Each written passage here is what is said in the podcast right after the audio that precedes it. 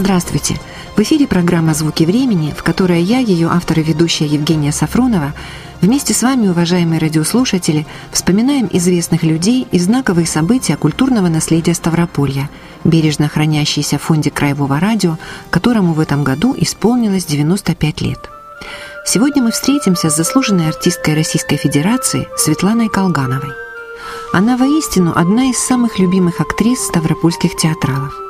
В свое время ее сказочные героини, начиная с Аленушки в «Аленьком цветочке», покорили сердца юных, да и взрослых зрителей своей душевной чистотой, искренностью и безграничным лирическим обаянием.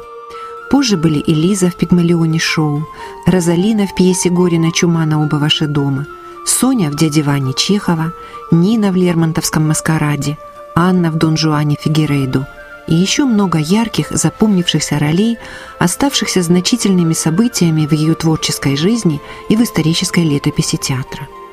И сегодня Светлана Колганова востребована. Она умеет быть всегда интересной, обаятельно обворожительной, внутренне мобильной и открытой творческим экспериментам. Влюбленная в театр, она при всей легкости и романтичности человек очень дисциплинированный и требовательный к себе. Ее уважают и любят и коллеги, и ученики. Программа из фондов радио, которую мы будем слушать, записана в 1992 году у истоков творческого пути актрисы, который начался в Ставропольском театре сразу после окончания Воронежского государственного института искусств. Интересно, как сбылись ее мечты, как она переживала успехи и сложности, что помогает и укрепляет ее в жизни. Об этом мы беседуем со Светланой Колгановой.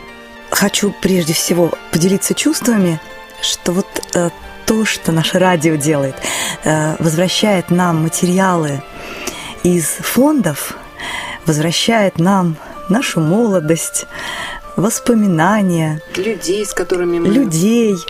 И даже чувство удовлетворенности, которое теперь, естественно, рождается, когда слушаешь, как это было там 30 с лишним лет назад. Огромное вам спасибо, потому что эти встречи, они очень дорогие и очень полезны. Полезны именно вот с точки зрения того, чтобы оглянуться, посмотреть, проанализировать, как проживается эта жизнь, ну, старт, который как раз, наверное, отслеживается в этой передаче «Взойти на сцену». Взошла. Вот взошла на единственную сцену, Ставропольского академического Ты театра не драмы. Работала, только Это мой первый жизнь, театр. Первый и единственный. И единственный. Когда-то я сюда попала по распределению. То есть это такое громадное везение. Раньше молодые специалисты три года и удирали. Да. Искали лучшие участи. А я сразу здесь нашла э, все, что искала. Я нашла наставников, я нашла партнеров, я нашла атмосферу, я нашла город, к которому прикипела, приросла. Проживается жизнь творчески, и проживается жизнь через кризисы, естественно.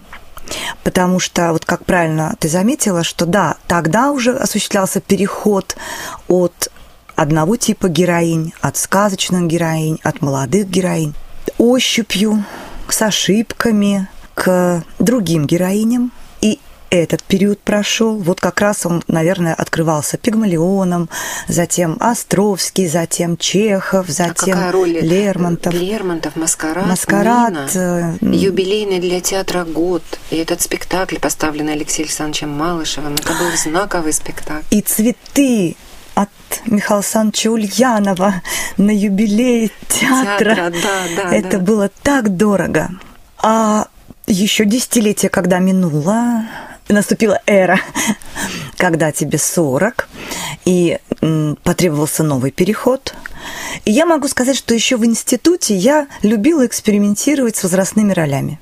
Я любила играть старушек, характерных тетек, и поэтому с радостью совершаю этот переход и сейчас, играя комических старух, играя э, характерных служанок, дам. Но хочется сказать, что в любой роли, будь это главная роль или второстепенная, всегда чувствуется мастерство и профессионализм и соответствие такому высокому званию заслуженной артистки России, которое ты носишь. И это всегда видно, как ты работаешь, сколько ты придумываешь, сколько ты привносишь именно вот своей фантазии, своего отношения, твоя неугомонность, ну, беспредельное умение творить, придумывать, сочинять, искать. Это всегда характеризует все твои работы. И поэтому, мне кажется, зрители всегда ждут и знают, что если Колганова, это качество. Спасибо. Это удовольствие. Но хочется, конечно, Свет, затронуть еще одну сторону, которая и тебе, и мне очень близка и дорога. Это работа в муниципальном литературном театре «Гармония». Театр «Гармония» был организован Галиной Николаевной Пухальской, нашим режиссером, в 1993 году. Сначала мы с Игорем а, Барташом прибежали туда в качестве зрителей как раз на первый спектакль этого театра и были покорены и очень захотели тоже принять в этом участие. Галина Николаевна как прозорливый человек, как большой художник, заметила, ввела, помогла, очень многому научила и благословила в этой части профессии, поскольку это чуть-чуть иное, чем большая сцена. Литературный театр, во-первых, во-вторых, камерный.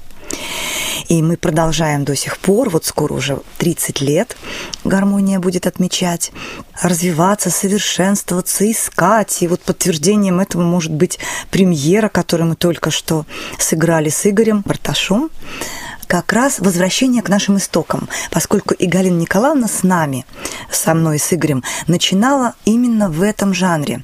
Жанр литературное исследование. И мы решили это возобновить и создали программу, исследующую жизнь «Любовь и рождение романа» мастера Маргарита Михаила Афанасьевича Булгакова и Елены Сергеевны. Да, это очень интересная постановка, и я думаю, что она вызовет большой интерес среди театралов, поскольку сама тема очень интересная, и личности такие яркие. Но у тебя, кроме этой работы, ведь огромное количество материала, которые прожиты сыграны в Театре Гармонии. Это и моноспектакли. Это, это огромные, ну, такие дуэтные, скажем, спектакли. Чеховская душечка, сольная работа. Незабываемые «Белые ночи» Достоевского. Твой монолог «Женщины» — это поэма Роберта Рождественского, которую ты читаешь. В тебе как-то уживается и лирика, и юмор, мудрость жизненная, такой философский подход к жизни, но через э, улыбку, через какое-то вот умение увидеть хорошее.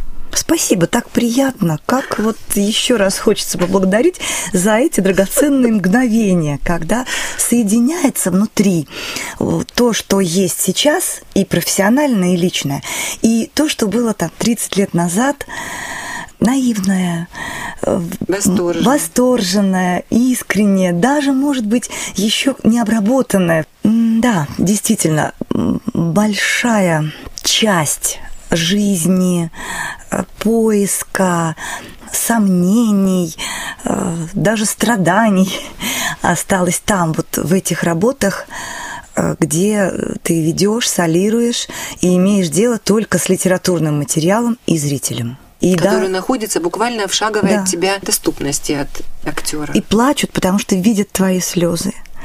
И сидят тихо-тихо, потому что слушают твое дыхание и настраиваются на твою волну, вернее, на волну той героини, от лица которой ты здесь существуешь. Очень много теплых, даже горячих чувств с щемящей ноткой ностальгии а вот в этой программе, которую мы сейчас будем слушать. Это такой праздник для меня и очень хорошая встряска. Должен быть в жизни некий ориентир, по которому мы сверяемся. И возможно, что вот э, встретившись с собой, молодой, еще истоков театра гармонии, полезно будет провести некую такой вот аудит, ревизию э, жизни творческой и даже каких-то личностных моментов, чтобы откалибровать в сторону того, что заложила Галина Николаевна. Ты человек оптимистичный, очень позитивный, открытый миру. Какие-то у нас у всех жизни бывают коллизии, ситуации, где-то не такие там радужные. Но ты всегда умеешь держать спину, что называется. Интересно, вот какие такие жизненные правила, жизненные какие-то установки в тебе? Что тебе помогало всегда, вот на протяжении всех этих лет? У нас порой не хватает ресурса остановиться, посмотреть внутрь себя и там как-то расставить да, какие-то знаки дорожные, как шагать дальше по этому пути под названием «жизнь». Я могу сказать о том, что сейчас для меня актуально.